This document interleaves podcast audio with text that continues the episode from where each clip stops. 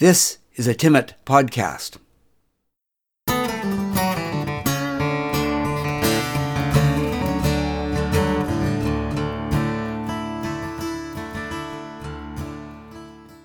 This podcast is part of the series On the Marge. This episode is part of the second series. Chronologically, it falls somewhere before episode 35. The title of this episode is Playground. Playground. It seemed like the city worked on it all summer, but I guess there was a problem with some of the material, and the new playground by the skating rink on Pine Street wasn't complete until late September.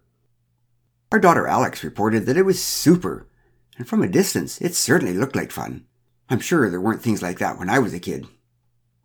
When Joseph Glatt came up with the idea, we all wondered why we hadn't thought of it first. Well, actually, we all probably had thought of it, but I never really said it out loud. How about on Friday evening? Say about 10 p.m., said Joseph. How about we make sure there are no children around and we have an adults only play night at the new playground? So that's how we ended up at the little park at the end of the skating rink. It was early October, no snow. Dark, but lots of light filtering in from the streetlights on Pine, and we had a few flashlights. There were seven of us. The Glatts, the McPhersons, Kelda, my wife Mara, and me. We'd sent our daughter Alex over to the Brisebois house on the pretense that they needed help looking after the babies. Well, we didn't tell Alex we were paying the Brisebois girls to babysit her, and the Glatt children were at their grandmother's. We stood around the new play structures, marveling at how far recreation technology had advanced since our childhoods. The smaller setups for young children received only passing admiration, but there was a long section of stiff rope of impossibly large diameter hanging from chains, a new sort of swing. In the presence of sufficiently imaginative children, it could be a cowboy's horse cantering over the prairie, or a pirate ship rocked by the ocean waves.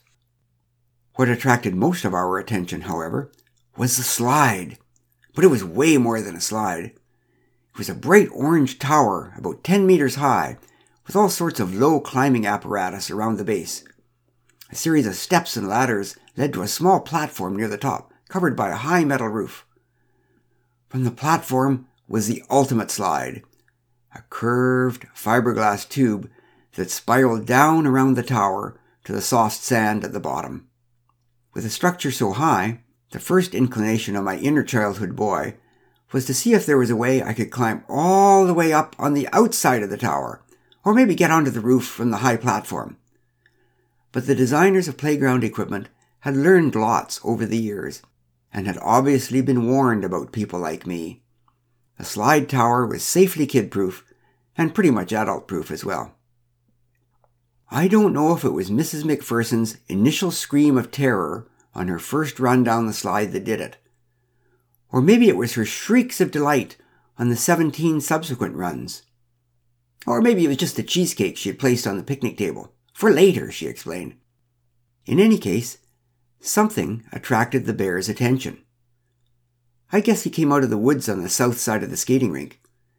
He stood at the end of the sandy playground area observing the humans climbing, swinging, laughing, and sliding together in a most childish manner. Dave McPherson was the first to notice. Watch out, he called. It's a bear! Within ten seconds, all seven of us were crowded onto the little platform at the top of the slide. The bear came over and sniffed around the base of the tower. He was a medium sized, juvenile black bear. He stopped at the bottom of the stairs and looked up expectantly. Uh, do you think he can climb up? asked Pamela McPherson with a quavering voice. I thought he probably could if he really wanted to, but I didn't say so. Concluding that we weren't going to climb down and be sociable, the bear walked around to the end of the slide and stuck his head up the tube opening.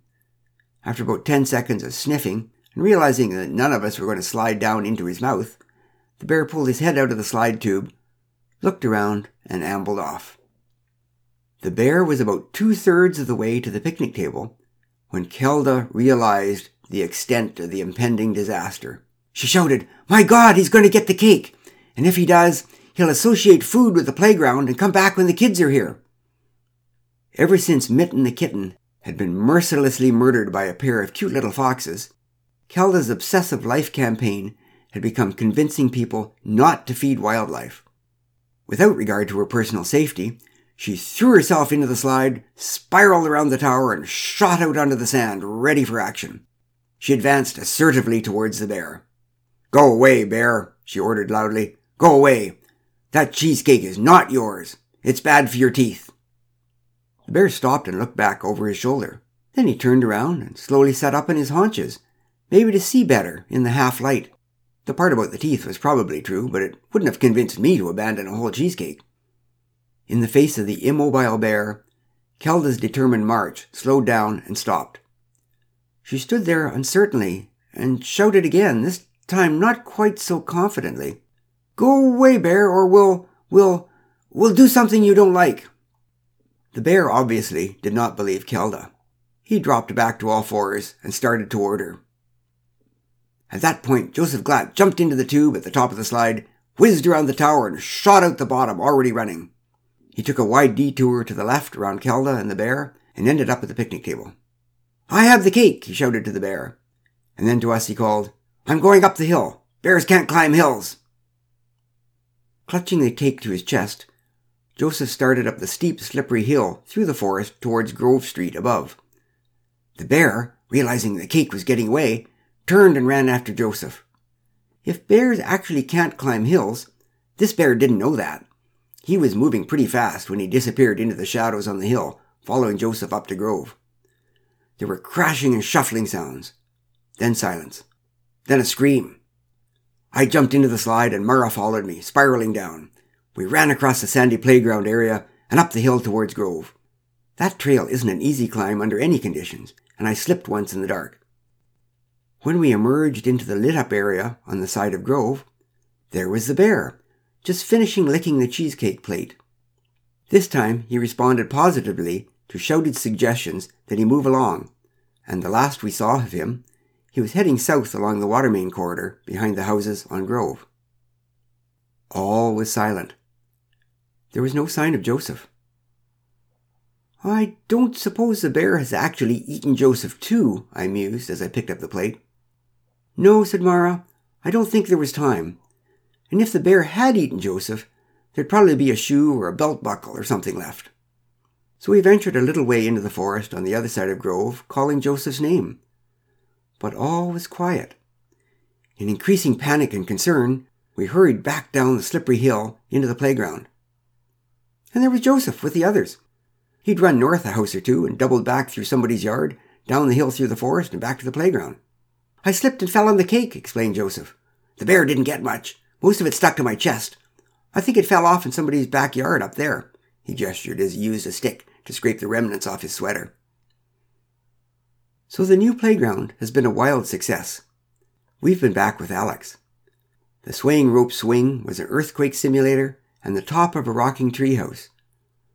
The slide tower has been a rocket ship, a secret cave, and an Olympic sports venue. Maybe by the time the bear wakes up next spring, he will have forgotten what an exciting place the new playground really is. This has been a Timmit podcast in a series called On the Marge. Instrumental intro and exit are courtesy of Kate Weeks. If you would like more of these podcasts, check out the podcast website at timmit.ca slash podcasts. That's T I M M I T dot C A slash podcasts.